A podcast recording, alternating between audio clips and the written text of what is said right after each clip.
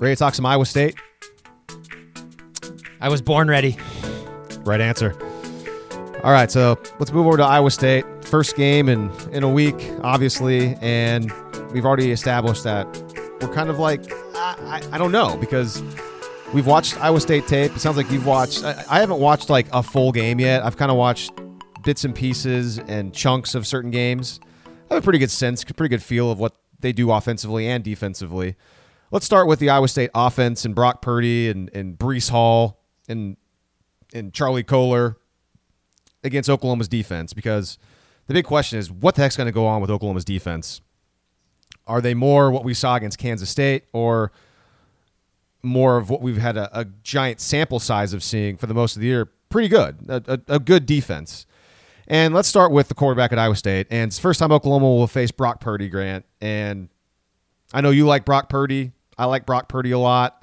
Watching him this season, he looks so comfortable back there. He has a very good command of the offense. Um, he let's see, he's got some good mobility. He's got very good pocket presence.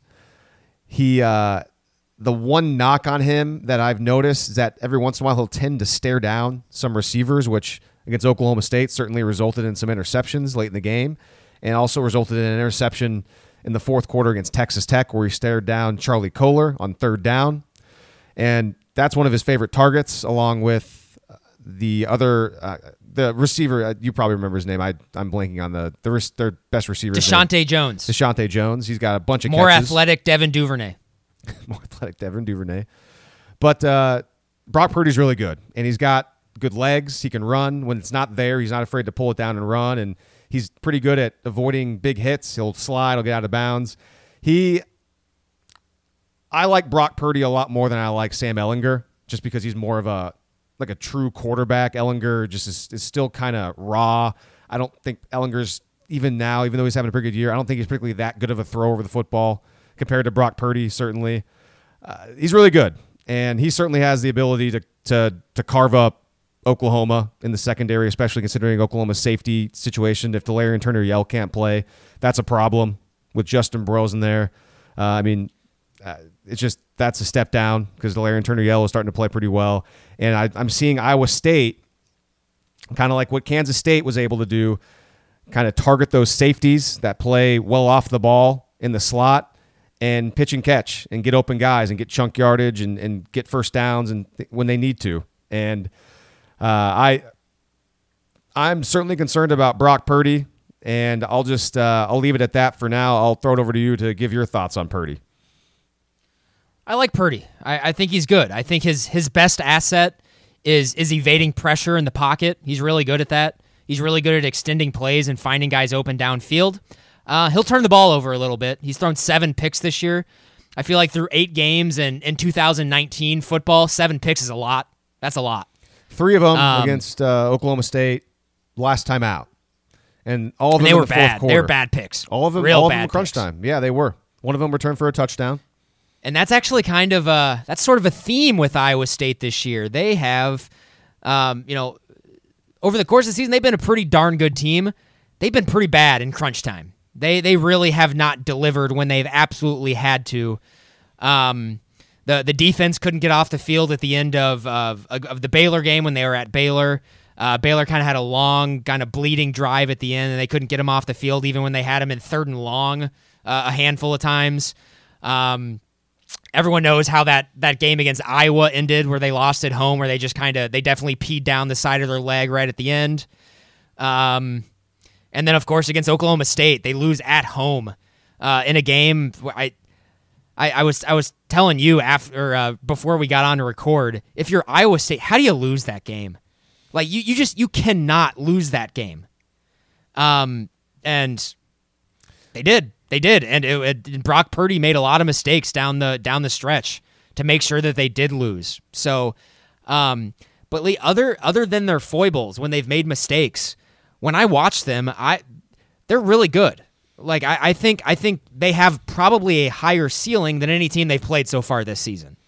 Um, and I think I think their ceiling was made a lot higher, especially on offense, when they injected Breece Hall into the offense. He is he adds a a, a, a new dimension to that offense because before that they just didn't have anyone in the backfield that you had to be scared of. Uh, Breece Hall is really good. He's very, very good. And uh, he's a guy that OU is going to have to pay attention to. And that just makes it even more difficult because uh, Charlie Kolar is a guy who I who I think is terrifying. is a guy I think can do a lot of damage to OU's defense, uh, especially to those small safeties over the middle of the field. And you know, Brendan Radley Hiles is going to be lined up across from him probably quite a bit in the game as well. Um, a lot of stuff that Kansas State put on tape that Iowa State may be able to exploit with their personnel, which I think um, I think may be the from an individual standpoint may be the best personnel on offense OU has faced this year. So let's handle both of those players separately. I know you kind of talked about Cole a little bit. Let's let's go to Breece Hall because he's a player that has not been a full time starter at Iowa State until they played at West Virginia on October the 12th.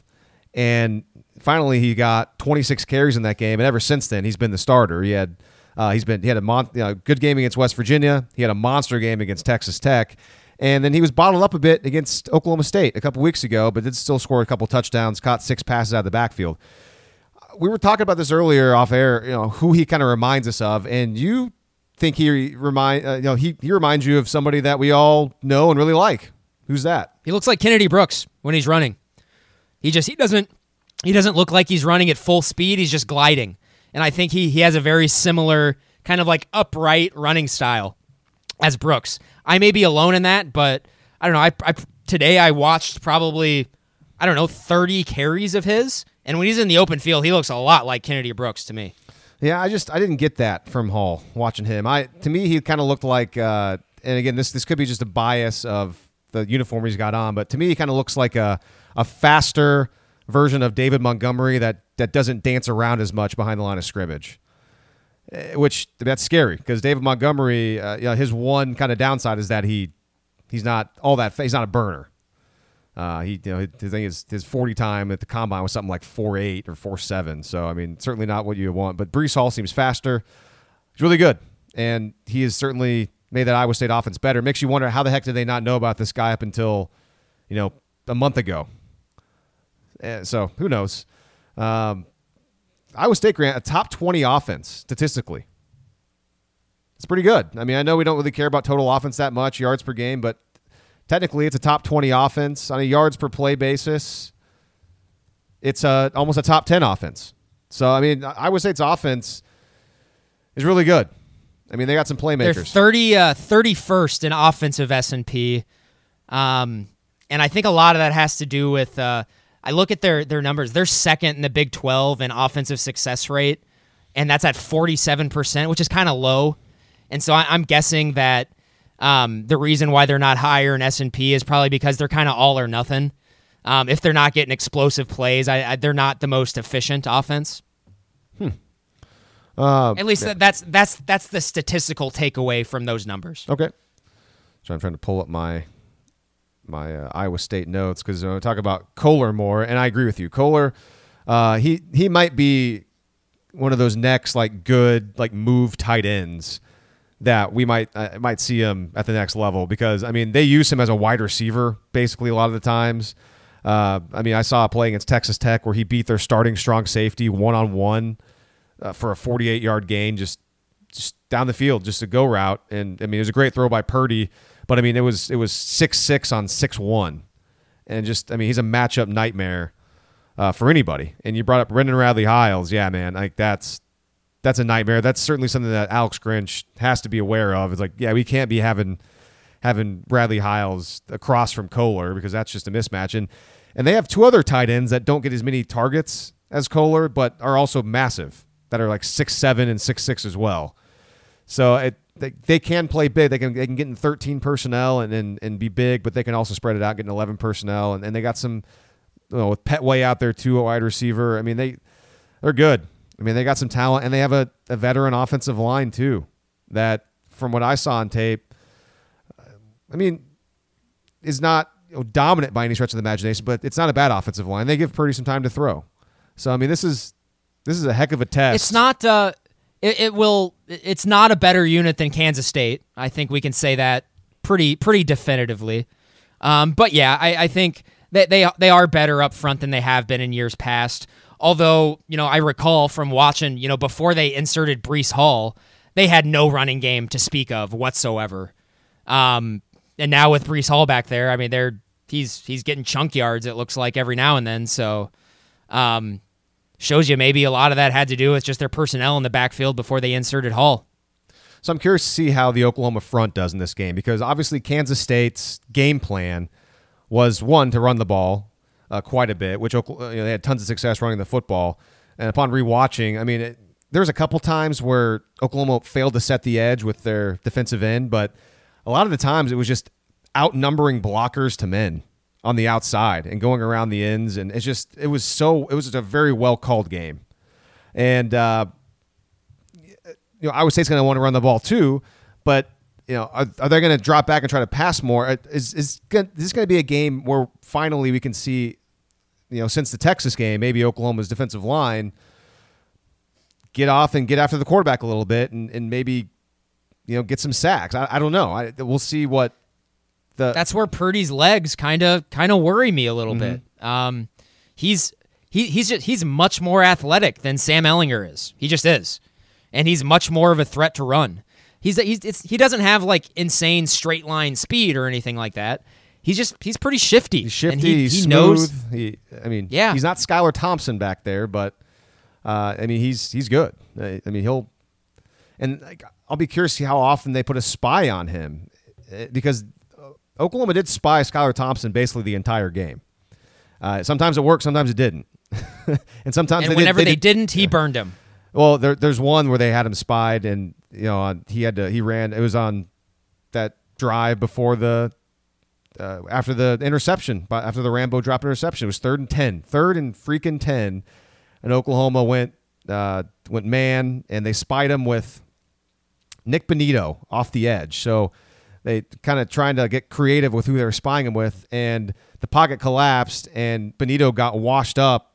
The pocket collapsed, and so he was rendered useless on the play, and it was an easy easy touchdown run for for uh, Thompson. So, uh, anyways, I, why? Okay, can can we go back to that?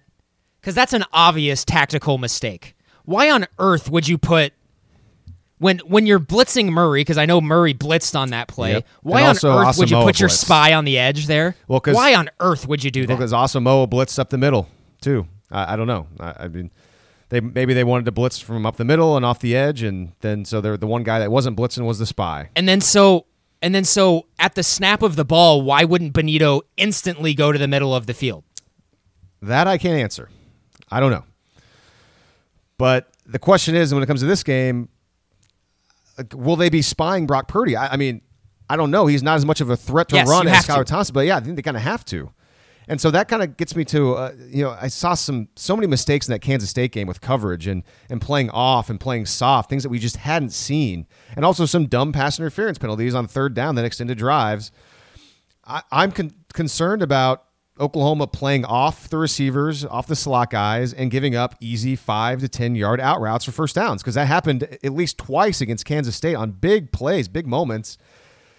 So, I mean, the middle of the field was open too on a on to Schoen on a deep post where Oklahoma was playing soft coverage. Brock Purdy's going to eat that stuff up.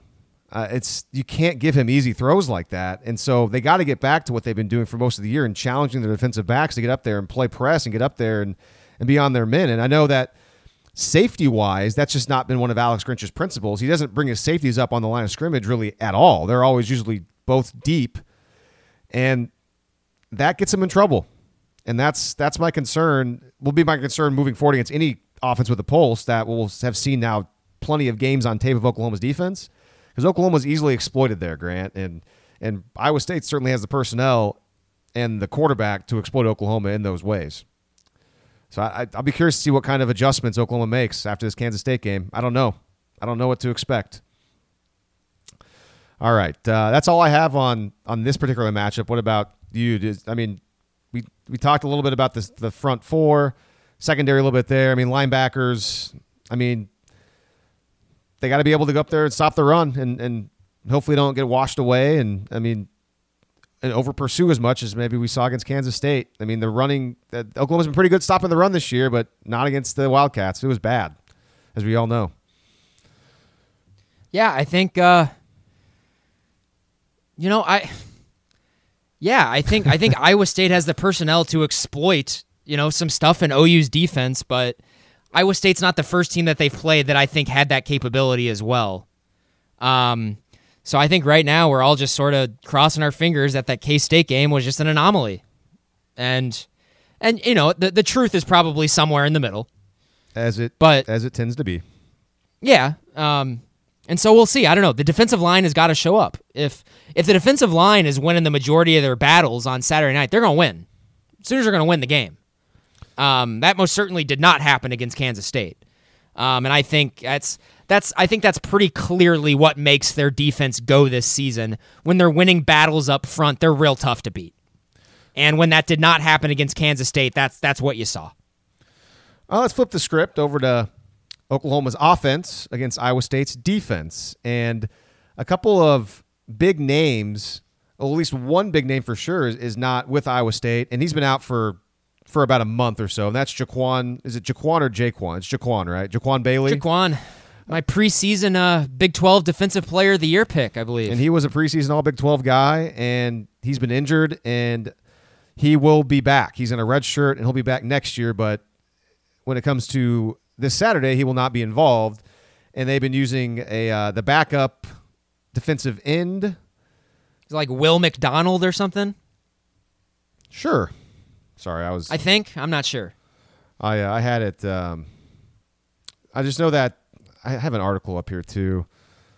Matt Campbell said that uh, the person who's been true sophomore Zach Peterson has been playing in his absence, and um, at one point Campbell said that there really hasn't been much of a drop off when this guy's come in. And I was kind of trying to ISO him a little bit against Texas Tech when I was watching that film.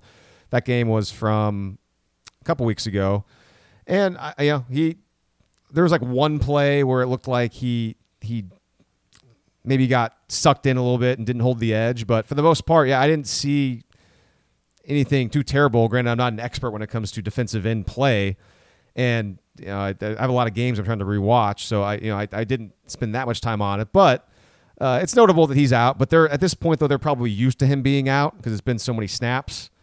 So, uh, the, but the other one that I think this guy's gonna play because they've had a bye, just like Oklahoma, but uh, maybe not 100 percent. Grant is safety Greg Eisworth, a player that we both really like, and he's been kind of banged up a lot this year with a shoulder injury, and he played. He missed the West Virginia game a few weeks ago, came back for Oklahoma State, and on Tylan Wallace's ridiculous touchdown catch and run, he just trucked over Eisworth, and I believe after that play, Eisworth left the game and missed the rest of the Oklahoma State game. So he's been in and out of the lineup, and uh, again, I expect him to play just because they've had a bye week, but he might be at less than 100 percent, which certainly is a is a positive thing for Oklahoma. I mean, he's a really good player, but uh, so something to kind of keep an eye on when it comes to Iowa State's defense. But I mean, it's very, very significant if he is if he's either hobbled or not able to go. That's that's huge. That is a massive blow for Iowa State's defense. Yeah, he's really Um, good. He's kind of that yeah. star middle of the field type safety that that's like the move safety that they they they'll put him up. He brings him up and run support quite a bit. Uh, they move around the field a lot. He's he's good, and um, so that's that's certainly notable. But this Iowa State defense, from what I've seen on tape, it's it doesn't seem as stingy and as strong as the Iowa State defense from last season and then at the end of the season in 2017 to me it, it looks like a team against I watched Texas Tech I watched uh, a bit of the Baylor game uh, you know handful of the Oklahoma State game. It's a team that doesn't look to be as sure of a tackling team as they have in the past. And it's a team that looks like you can run on them and also a team that we know that they kind of give up some cushion but you can throw on them as well. I mean they give up a lot of plays underneath and if you just kind of take what they give you you can move the ball against these guys. And i realize that's the point of this defense. They want to keep everything in front of them and not give up the big play but uh, texas tech had a decent amount of success iowa state won that game we know oklahoma state beat iowa state and and had some success on some massive explosive plays but uh, grant this this defense is good. Don't get me wrong, but it's not. It's what I've seen on film. It's not as good as I thought it would be. Statistically, the best defense the Sooners have seen so far this year. They are they're 17th in S&P defense. uh, giving up less than five yards per play. I think they're. Uh, I have the numbers in front of me. They're fifth in the Big 12 in defensive success rate, so a little a little lower than you would expect, but it's still a good number. It's like at 39 percent. Um, yeah, I you know they didn't really blow me away when I was watching them. What I see is is a defense that, like you said, is a lot of the time is going to play deep safeties to prevent the big play, keep everything in front of them. Um, they will blitz on occasion, but a majority of the time they're just going to be dropping eight. I'd say probably 80% of the time they're just dropping eight guys into coverage. Um, I think I think the key to beating these guys, um, I'm going to totally flip it from what I thought the game plan should have been against Kansas State. You got to run the ball against these guys. Um, if you can run the ball against Iowa State, they are screwed. They got they got nothing. They got no answer for you if you can run the ball, and um, that's that's one of those things that OU has had success with the last couple years, especially with the with the Big 12 going to that new tight front with the three man front and dropping a lot of guys. Is they've had NFL guys on their on their offensive line, and it's a lot easier to block dudes, three guys up front, other than you know, rather than four big guys up front.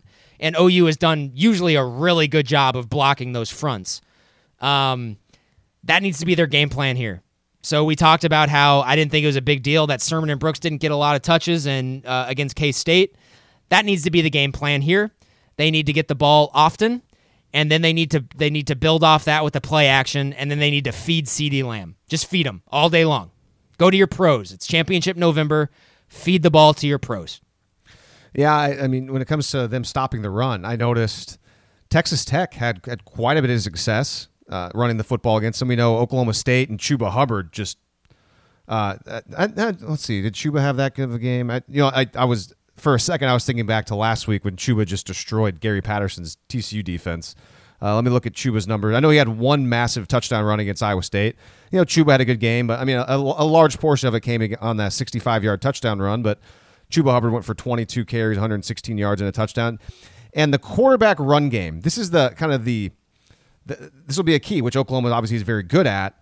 Uh, you know, Iowa State's going to really load up against Jalen Hurts, but utilizing Spencer Sanders, I think, was a big reason why Oklahoma State was able to spring Chuba Hubbard, at least for that one and some others, because of the threat of Sanders running.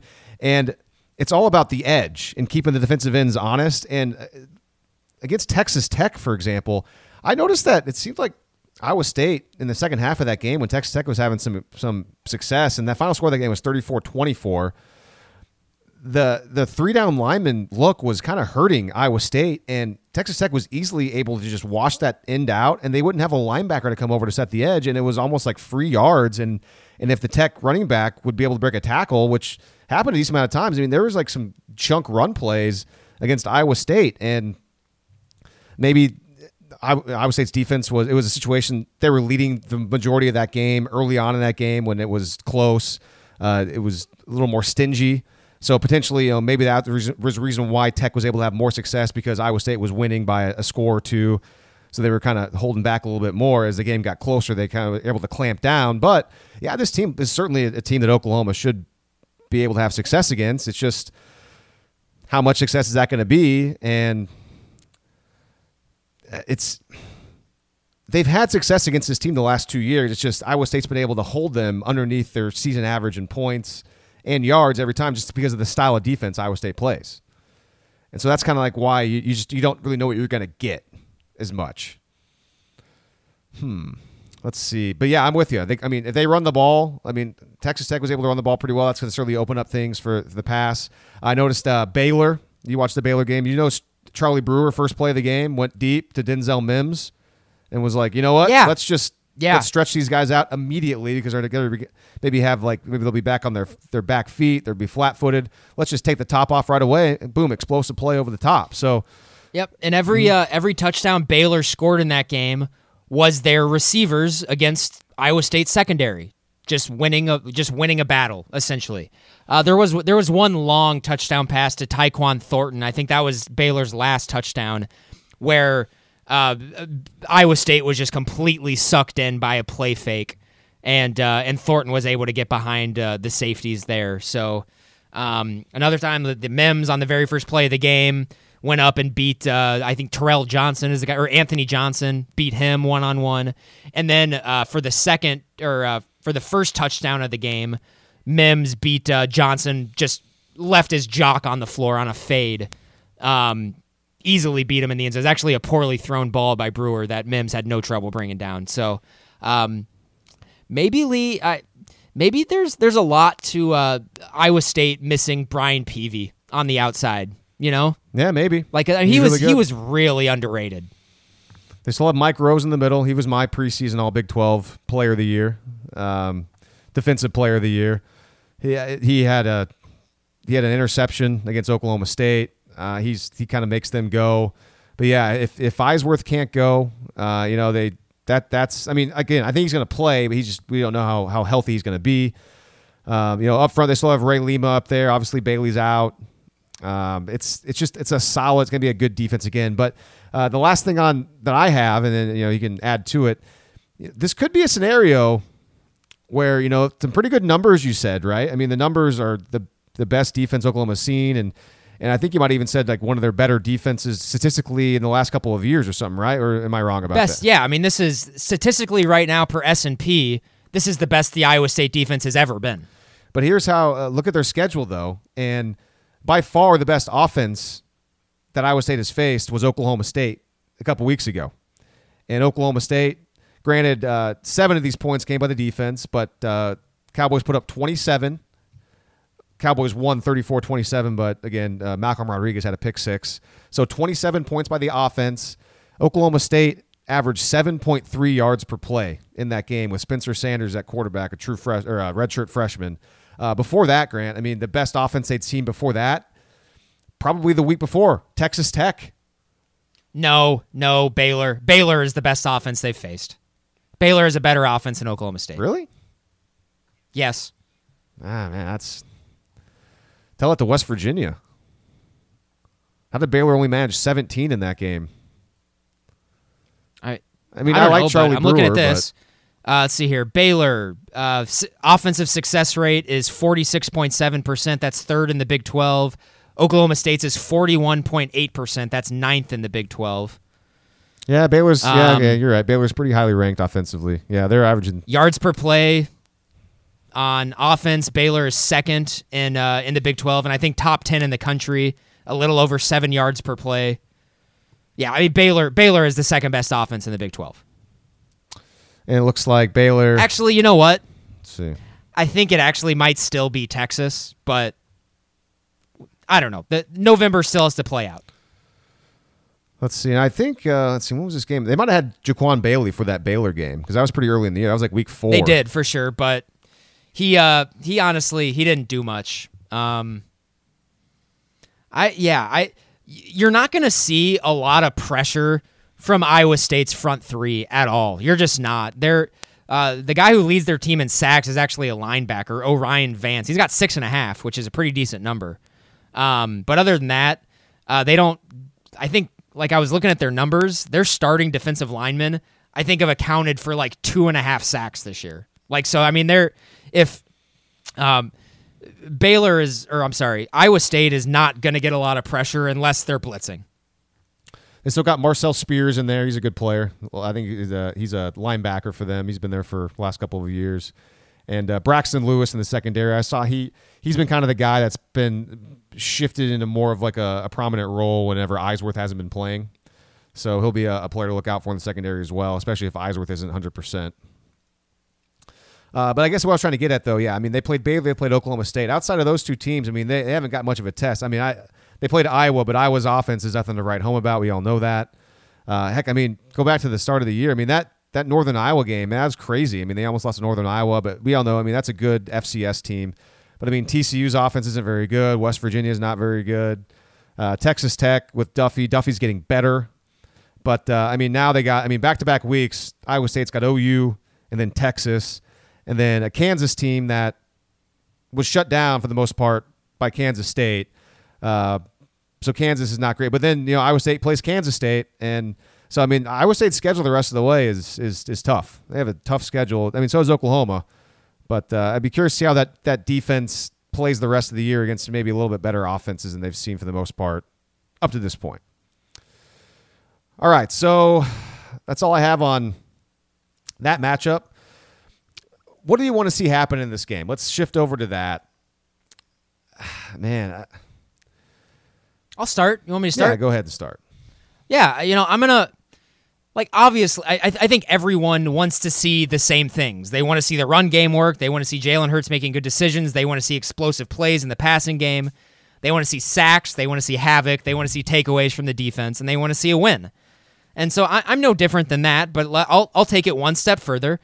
I want to see a team with a purpose, a team that has a sense of urgency, knows uh, is not you know they don't shrink in, in the lights. They don't shrink in, in, the enormity of the moment.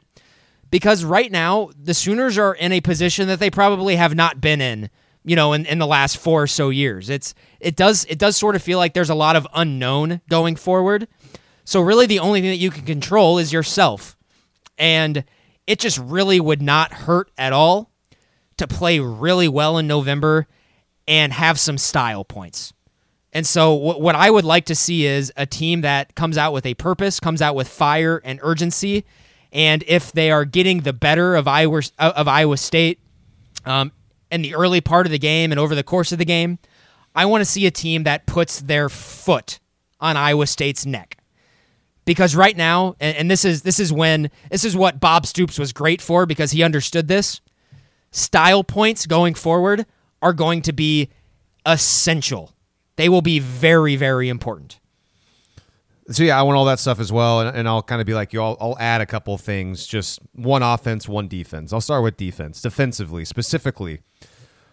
I want to see on second down, third down, get back to what we've seen for the majority of the year in the secondary, playing up, play tight, don't give up a bunch of cushion, and don't give up easy third down conversions. I mean, not only was the problem that Oklahoma was giving up a lot of third downs against Kansas State they were giving up a lot of third and longs to Kansas State, and a big reason a big reason for that was because Oklahoma was playing off, playing soft coverage, and giving Kansas State easy throws to convert on third down.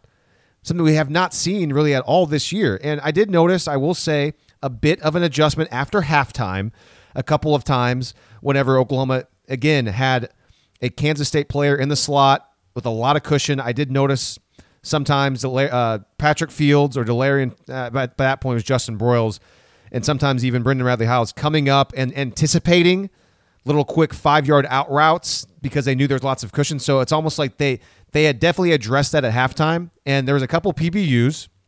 And there's even one in the in the first half where uh, I believe uh, Nik Bonitto was looked like he was going to rush, but then he dropped off and took away one of those easy plays. So I did see a bit of an adjustment, but not enough to where it really factored into the game. So don't allow those easy plays, especially against. Uh, if you show that to Brock Purdy, he'll take it every time, and it'll be a long night. So specifically defensively in the secondary, I want to see that. Offensively, my thing is on Jalen Hurts, and I know you didn't. You probably didn't watch his press conference on Monday. I was there on Monday. It was as soon as I heard that it was the most awkward thing ever. I was totally out. Nope, can't watch it. Sorry. Why? It's such a I, I don't I, I'm one of those people I don't do well when other people are in awkward situations. I just I it's it's a weird human trait. I can't describe it, but I just I don't do well in awkward situations and all I want to do is just run away.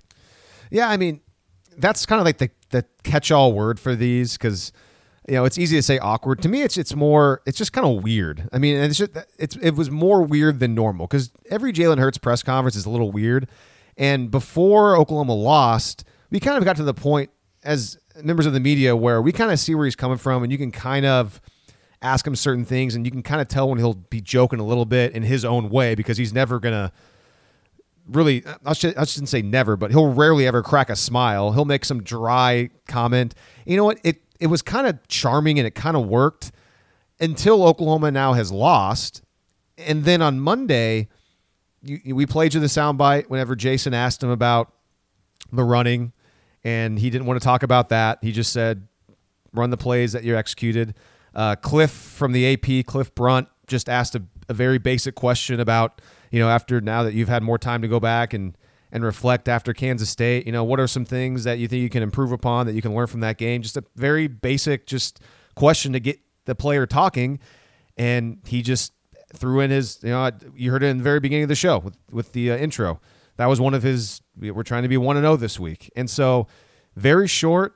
Uh, it's just it it works well when you're winning, but it it, it came off as kind of it like he was being kind of a jerk when you lose.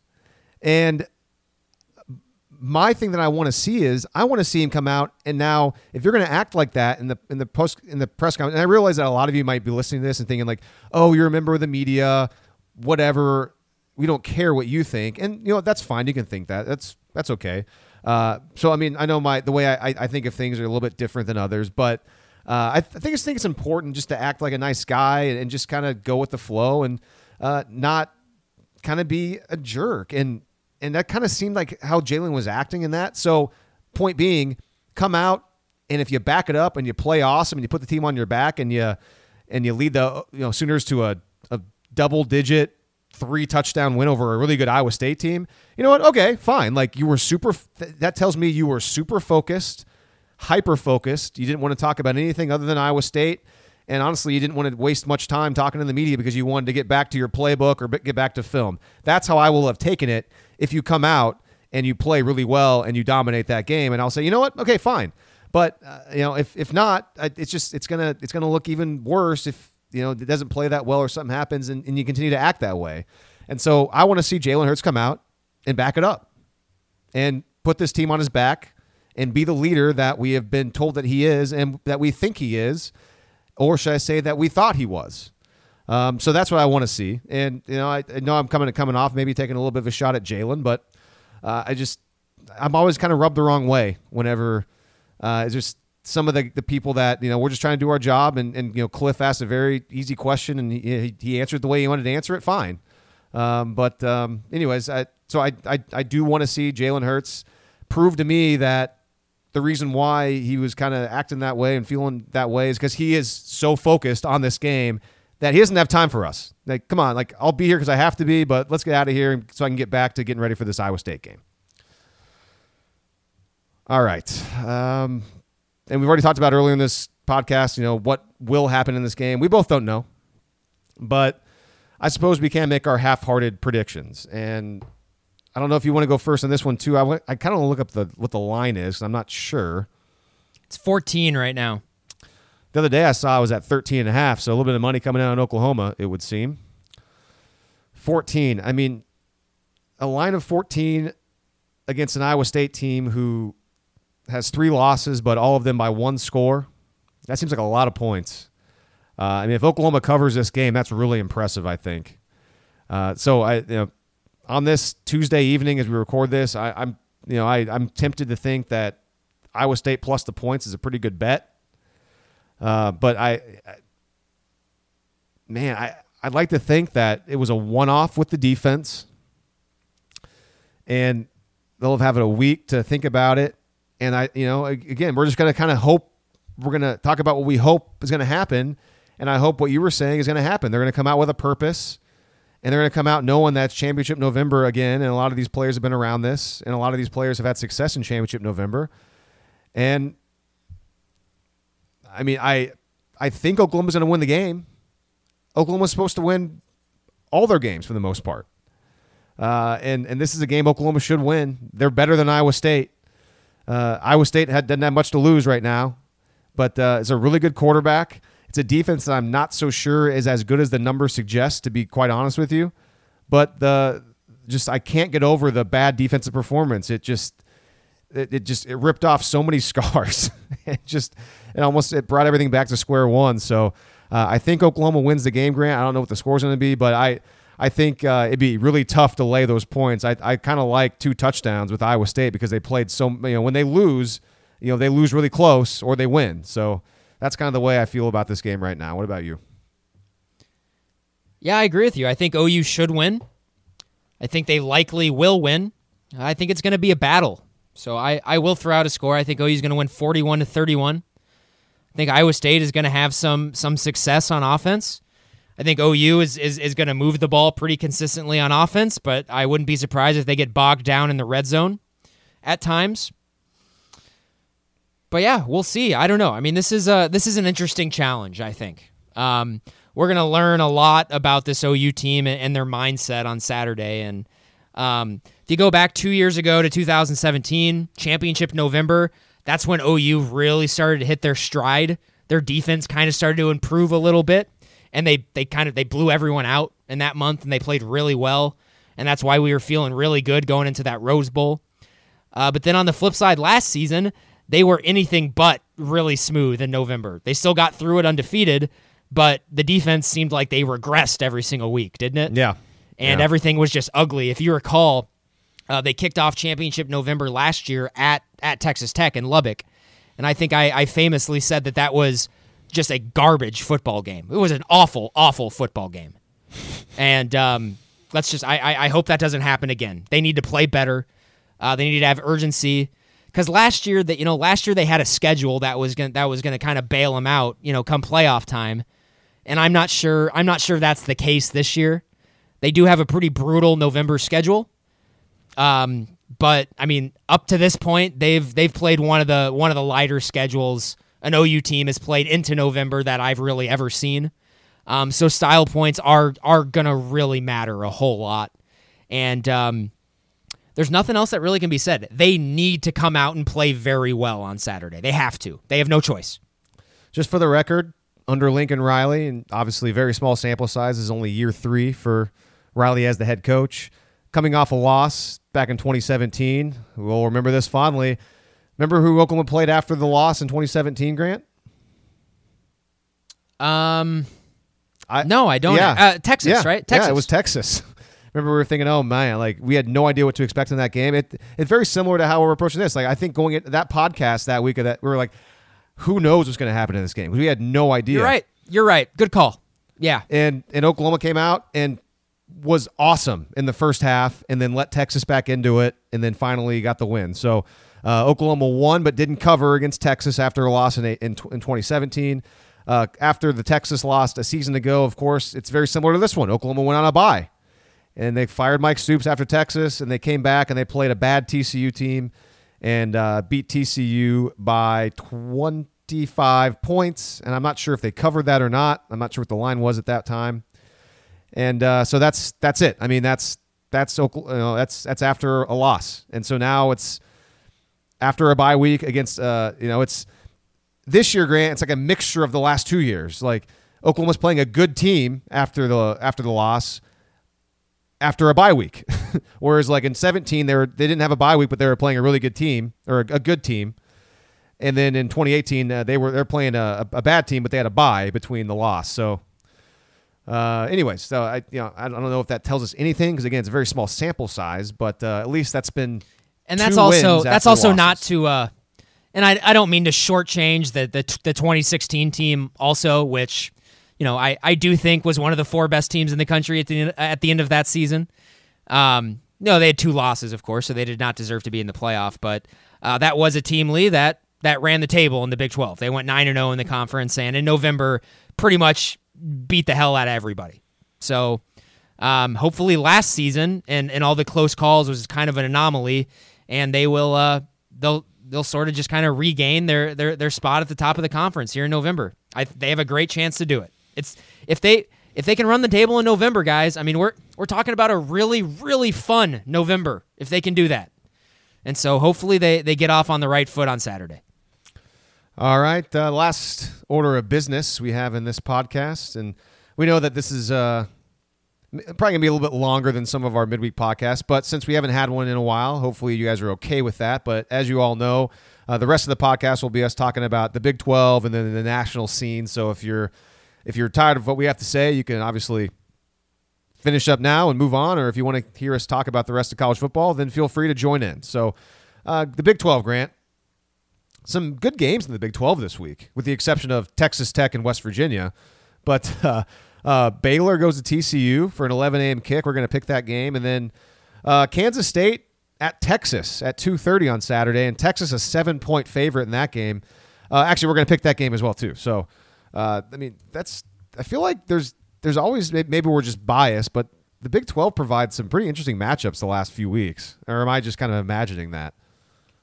No, I the I was um my estimation of the Big 12 this season was I mean was wrong. The Big 12 is a monster this year. It's a really difficult conference to go through. It is. Um, and I think this this is the best the conference has um, at least this decade, the best this conference has been defensively, bar none. I don't even think it's close. Just real quick, uh, I mean, maybe we can discuss this when we. Did, yeah, yeah. Actually, I'll I'll save this topic for when we talk about the uh, K State Texas game. So. Uh, the only game we're not picking in the Big 12 is Texas Tech, West Virginia. I mean, West Virginia, Grant, I mean, they gave Baylor a scare last Thursday. I, I mean, you. I, Ooh, did you did you watch any of that game though? yeah, yeah. I mean, that was a game that I mean, like play by play. I mean, Baylor freaking dominated that game. Like West Virginia, outside of like Baylor two or three the football. plays. Yeah, I mean, that, no, that's not true. I mean, they moved the football. They just they struggled to protect Brewer. Like the the Stills brothers kind of kind of worked Baylor's offensive line, but West Virginia was doing absolutely nothing on offense. Like I mean, they were totally Yeah, stonewalled. yeah, they couldn't move the ball. I mean, yeah, but I mean, relative to you know an offense that's supposed to be as good as Baylor's offense, I mean they they could not move the ball in that game. From what I, I looked uh, yeah, looked at Bill Connolly's um, his his advanced box score for that game afterwards. Baylor won that game 17 to 14. They had a 100% win expectancy based off of the numbers. uh, all right. Well, uh, at this point, these picks are just for fun because uh, you're you're not doing terrible. I'm I'm not doing very well uh, season long. Uh, we didn't do it last week. Obviously, we didn't have a podcast, but two weeks ago, you were three and two. I was two and three on the season. You're 21, 23 and one against the spread. I'm 19, 25 and one. Not very good college football this year. I apologize for that, but for the most part, this is kind of our segment where we just kind of talk about the the state of college football. And so we got a couple Big 12 games in here. So, I mean, we were just talking about Baylor. Might as well do that one. I mean, Baylor is now 11th in the nation, and the Bears are only laying two points. Granted, they're on the road, but uh, only a two point favorite at TCU. And TCU is coming off a loss on the road to Oklahoma State. Didn't watch as much of that game as I would have liked to because I was kind of busy on that Saturday. But um, I, I just clearly TCU's getting better as the season progresses. They're what did I say before the start of the year? If, if Gary Patterson can find a quarterback, he'll have a good team. If not, they're going to be bad. And at that time, we, we didn't know if it was going to be Delton or Duggan. Well, now it's Duggan. It's been Duggan basically the entire year. Alex Delton left the team. News that comes out Tuesday. And uh, I mean, Duggan's a he's definitely a better runner than he is a passer. He's very fast. He's very athletic, and he's he's doing some things for them. But uh, I just I really don't like TCU very much. Clearly, the defense is is good. It's Gary Patterson's defense, but uh, boy, that's a that's a short number. Baylor with a little extra time to prepare because they played on Thursday, but it is a road game against a tough TCU team. We just saw Baylor's offense. I mean, they they struggled against West Virginia, so man, what would I kind of it makes me kind of want to lean towards TCU plus the two points because that's such a weird line. I know we talked about this a little bit too, but I think it's kind of where you're leaning too, right? Yeah, absolutely. I definitely lean TCU. Whenever you see a weird line, I, I mean, I right because you look at that, you see Baylor minus, you know, minus two at TCU. I think the the internal logic is typically, wow, this is weird. Baylor's eight 0 TCU's four and four. Why on earth is is Baylor only a two point favorite? So I think the the betting public is going to go heavy on Baylor here, in, in all er, uh, in all likelihood but the weird line tells me that the smart better should probably be leaning towards TCU, and this it almost feels like a, a an exact replica of of of Texas TCU two weeks ago. Gosh, which we both whiffed on, and we're just I'm still mad about that. Is And so yeah, so I will. So I mean, yeah, uh, you know, fool me once, shame on me, or you know, fool me once, shame on you, and you know, you know, you know the saying. Um, No, I think you should probably so that's go why, through it real That's why I'm going to go with. That's why, yeah, that's why I'm going to go with TCU here. But also at the same time, OU absolutely needs Baylor to win this game. It would be, it, it would not not be good for OU at all if Baylor loses this game. all right. One of the uh, maybe you'll know this, Grant, because you're you're out in Minnesota. You are a uh, Minnesota Golden Gopher graduate, and Well, I don't know if I can make a pick in this game, Lee, because I'm going to be there. I'm calling it. you're calling the game. You, c- you can't. Oh, that's one of the dumbest things ever. I we're going long, but I, I could probably go two to five minutes on how ridiculous I think it is. Whenever a guy's like Kirk Herbstreit, oh, I can't make a pick on this game. I'm calling, like, just make a pick. Who cares? Who cares? Like, who are you trying to not offend? It's called journalistic integrity. I would think that you would be familiar Yeah. with it because you are a journalist. Well, this is why I like Dusty Dvorak so much. Is that Dusty called the OSU TCU game this past week, and on the Blitz the week before, he made a pick on that game. So Dusty's not afraid to make a pick in a game he's calling because you know who cares? Who ca- it's sports. It's it's for fun. We're just having fun. Who cares? It's not like Dusty was rooting for one team or the other. He just likes college football. I'll tell you this: he wasn't rooting for either one of the teams. He just wanted to watch a good game. All right. So um, Penn State at Minnesota. So is this the biggest game at Minnesota or for Minnesota in like what since the '60s? Oh, I mean, there's there's an insane amount of superlatives with this game. Um, yes, this is this is the biggest Minnesota Golden Gopher game since 1961. Um, it is the biggest. Uh, they they opened up their their new stadium in 2009. It's by far the biggest game in the history of that stadium. Um, it's it, it's hard to describe, and like unless you're a Golden Gopher fan, how enormous this football game is. And the all of the Twin Cities is talking about it. It is a huge deal. College Game Day made a huge mistake not coming this this weekend to Minnesota. That's what I was going to ask Um, you that- about that. That would have been that would have been the correct move. They they made a big mistake. because um, and, and why is that? Because people like listen like, what do you mean? It's Minnesota football. Like, who cares about that? Why would it be a, a big deal for College Game Day to be at Minnesota? They go to Alabama every single year. LSU Alabama is something that people have seen. They're going to be able to see for years afterwards. Hell, they're probably going to go there next year too. Um, Minnesota, I, I, you know, I know I, I can be really hyperbolic here, but if College Game Day came to Minnesota for this game, it would have been the biggest crowd College Game Day has ever seen. I guarantee it. There would there, would be close to two hundred thousand people there. And that's because Um, why? Because the campus. The Twin Cities is huge. downtown. The, the campus is it's it's downtown. It's in downtown That's Minneapolis. what, that's what I was trying to get you to. to like, if people that don't know about Minnesota, it's yeah, it's it's legitimately downtown. Like it's it's in a big city, and so if anybody, I mean, tr- did you watch any of the college game day this past weekend when they're in Memphis? And it kind of looked like a pretty cool setting. I mean, Memphis. yeah, it looks really cool. I mean, looks really cool. it would be like that in Minneapolis, but it would probably be even bigger because it's Minneapolis, not Memphis. It would be it would be the biggest crowd that College Game Day has ever gotten, and I'm I'm I'm pretty certain about that. But hey, man, it's gonna be cold there, though, isn't it? Maybe they would- they want to be cold. Yes. High is 35 and the kickoff is 11 a.m. So I will be uh, layers. I will be wearing lots of layers. The coldest game I have ever of any sport I've ever been to was 2013, um, Wisconsin at Minnesota, and at kickoff, Lee, it was minus 15 with a wind chill, and I was I was so cold. I think I was wearing like eight or nine layers. I had like I had like a thin pair of gloves on, and then a large pair of gloves on on top of that. I had an entire package of hand warmers and foot warmers on constant rotation. I even had hand warmers taped to my torso on the inside.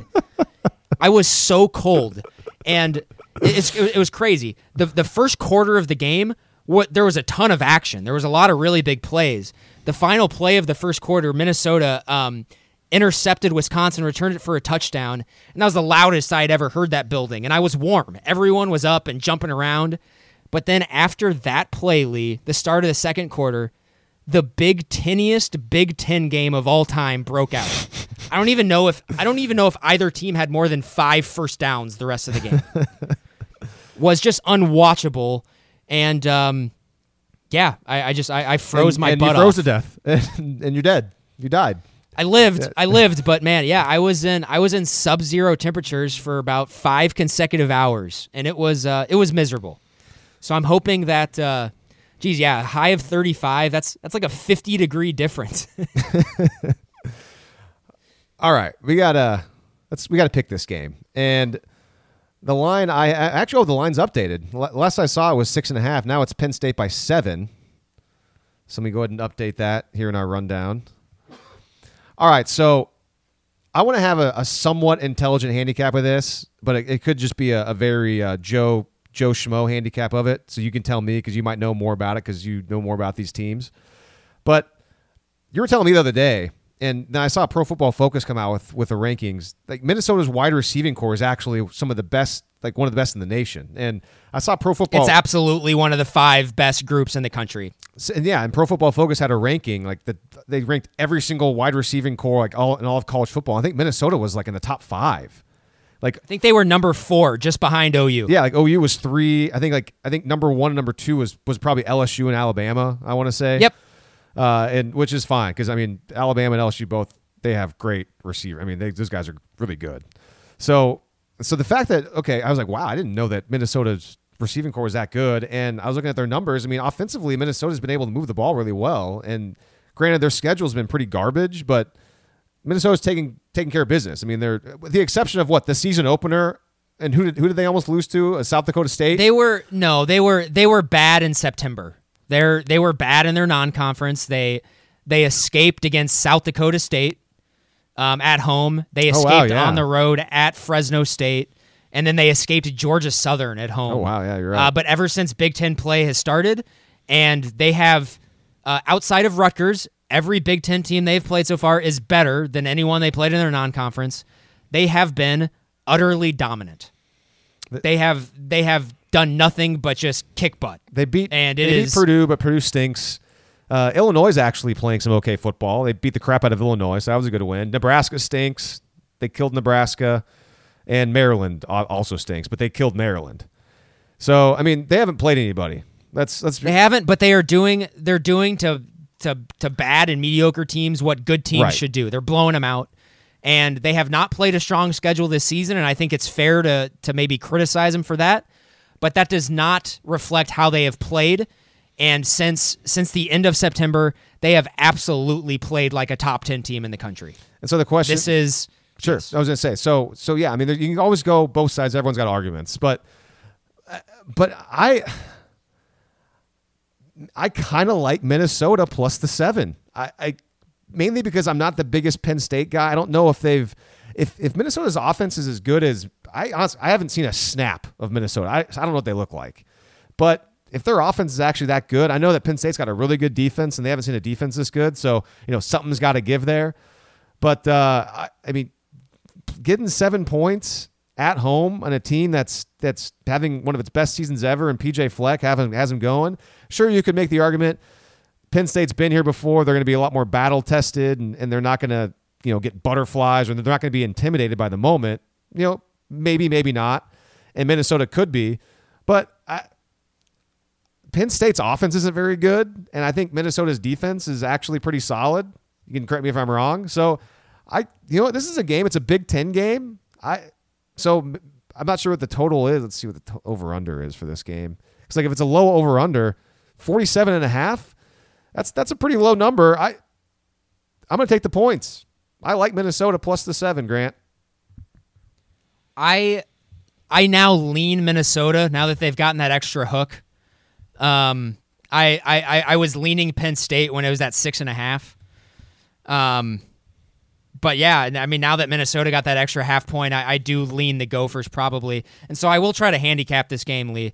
Um, the two biggest mismatches in this game involve the Gopher offense. Um, number one biggest mismatch is Penn State's defensive front against Minnesota's offensive line. They ha- Minnesota's offensive line has been a lot better uh, since uh, since October started, but in the first three games of the season they were atrocious, struggling to block those three aforementioned uh, bad teams. Um, the other big mismatch, Lee, is Minnesota's wide receiver corps against Penn State's freshman corners. And so I am not blowing smoke about Minnesota's wide receivers. Rashod Bateman is a first rounder. He is very good. Tyler Johnson is probably a day two pick, probably a second round pick. He was the Big Ten receiver of the year last year. And then their third guy, Chris Autman-Bell, is a big body who is not scared to go over the middle of the field, and he's already made a couple huge plays this season. He made he made two of, of kind of the seminal plays in September when they really needed a play against those the, those those mediocre teams that they beat earlier. Um, so that's a really big mismatch in this game. Is Minnesota's professional receivers against an inexperienced Penn State secondary.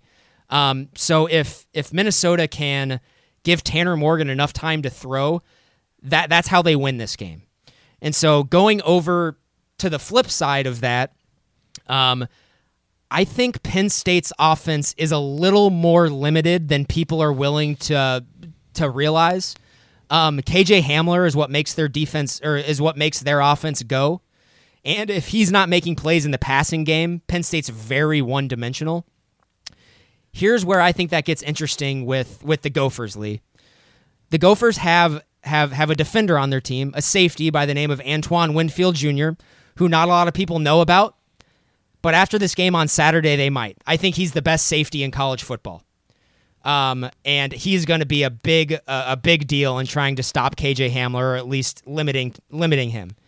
So if if the Gophers can leverage those advantages that they have, if they can put Antoine Winfield Jr. in positions to make plays on defense to shadow KJ Hamler, they're going to be putting themselves in a really good position on the defensive side of the ball.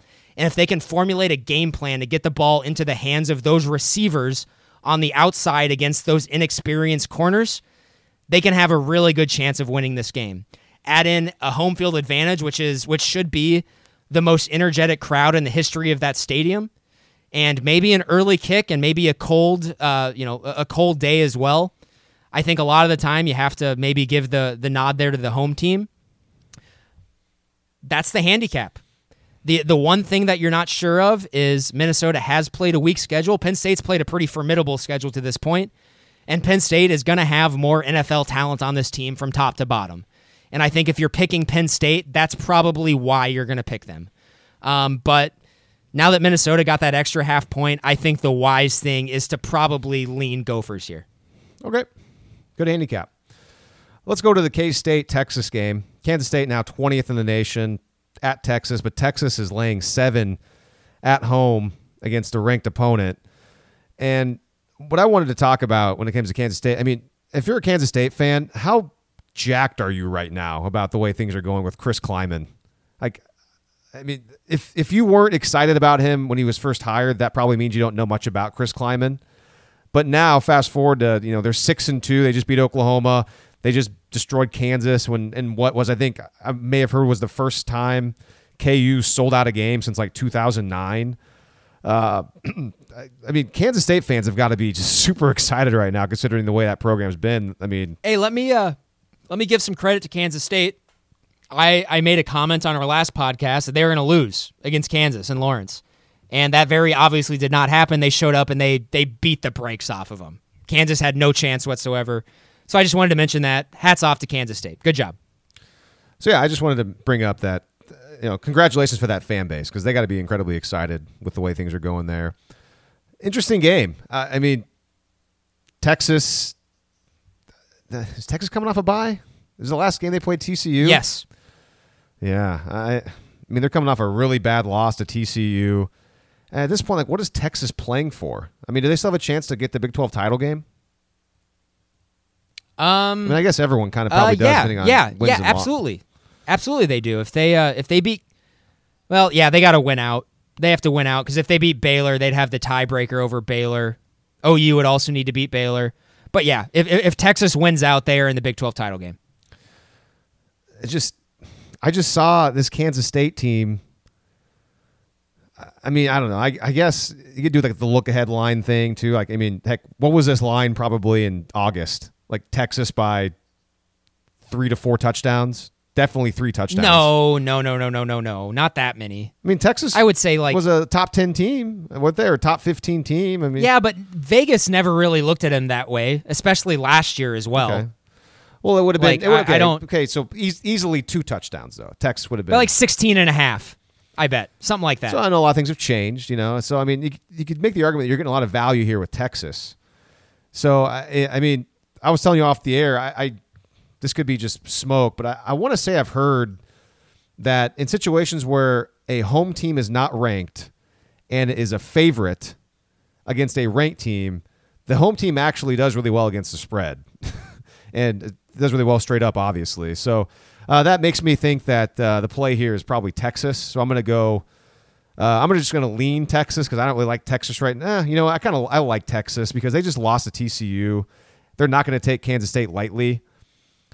But yeah, but can't ah, their defense though? How is their defense going to be able to to slow down Kansas State. That, that's like this really is okay, so, and that's where okay, but that's where I I'm I don't worry as much, Lee, because what if you could if you could extract one strength of the Texas defense, what is it? It's attacking the run game. yeah. Like the the more I look at this, I really like Texas in this game. Okay. Um, yeah, uh, you got Kansas State. The thing that they do the best is is is creatively attack you from under center in the in the run game. What does Texas do best on, or what does Todd Orlando do best? Creatively attacking the run game, which they're going to do. I, I they're they're going to stonewall Kansas State a little bit in this game, and also I, I still think Texas's offense is really good, and they're at home, and I I, th- I think this is a, a I think this is a pretty easy Texas pick actually. Let's see. Just like how uh, what was the one a week or two ago? Texas where- TCU was pretty easy for me too, wasn't it? well, there's another one too, where it was like, I think Oklahoma State, uh, the Oklahoma State Baylor, I think was like, oh, this is pretty clearly an Oklahoma State, and then Baylor just walloped them. I think that was another one of those games too, where like the side was was Oklahoma State. But uh, anyways, uh, okay, so we're both on Texas. I I, I I'll just do give a give a lean to Texas, but I think it's a pretty good handicap again. Uh, we're gonna save the biggest game of the the year, and obviously week for the last. Uh, let's do Iowa. oh, I don't know, Lee. If you listen to the if you listen to the media and how they're talking about how the loser of that game is is in the playoff anyway, I could argue that it's the game literally means nothing. So Well, I could. I'm happy I haven't listened to the pundits say that because I haven't heard that, but I'm not surprised to hear that that's a talking point. Uh, that's so lame. Um, all right, so Iowa, Wisconsin. Let's just be quick on this one. I God, Wisconsin laying almost ten. Wisconsin minus nine and a half. I lean Iowa I just that's too many points. I mean, this is like two teams that can't really move the ball and like have good defense. Yeah, I, I, yeah, I guess I, I lean Iowa too. So that's that's a lot of points. Um, for I just I feel one. like It's a get- lot of points in a game that that is probably going to be low scoring. I think. Yeah. Like Yeah, would it would it point. shock me if Wisconsin beats Iowa by ten? Of course not. Well, no, no, But, yeah, it's, yeah, it's just I, it's I'm just, I'm just trying to go just logic in terms of betting. The total. I mean, I was talking about the total in that Penn State Minnesota game is 47 and a half. It's kind of low. I guess that's not that low. Now I look at it's Iowa Wisconsin total 38 and a half. like, yeah, I think I'll take the points. Uh, I mean, I hate Iowa's offense. I hate Wisconsin's offense. but uh, yeah. Anyways, that's whatever. That I hate the Big Ten. All right, let's go LSU Alabama, and uh, let's see if this is updated. Bama is still a six and a half point favorite according to ESPN's lines.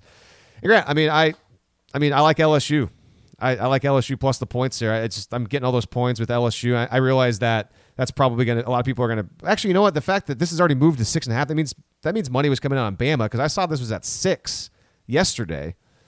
So I mean, people are coming in on Bama because it's Bama at home, and uh, you know, I, I don't know how healthy Tua is going to be. Uh, I the fact that Bama, I it's annoying that they're, they're they have a bye. Both teams are coming off a bye. That annoys me because I really wanted this to be a you know no bye. Just next week, Nick Saban only has a week to prepare for a team that actually has a really good offense because that rarely ever happens to Alabama in the regular season. It just doesn't ever really happen to them. They get the extra week, so factor that in. But still, it's it's not This is the best passing offense that Nick Saban has ever faced in the SEC, and I don't even know if it's particularly close.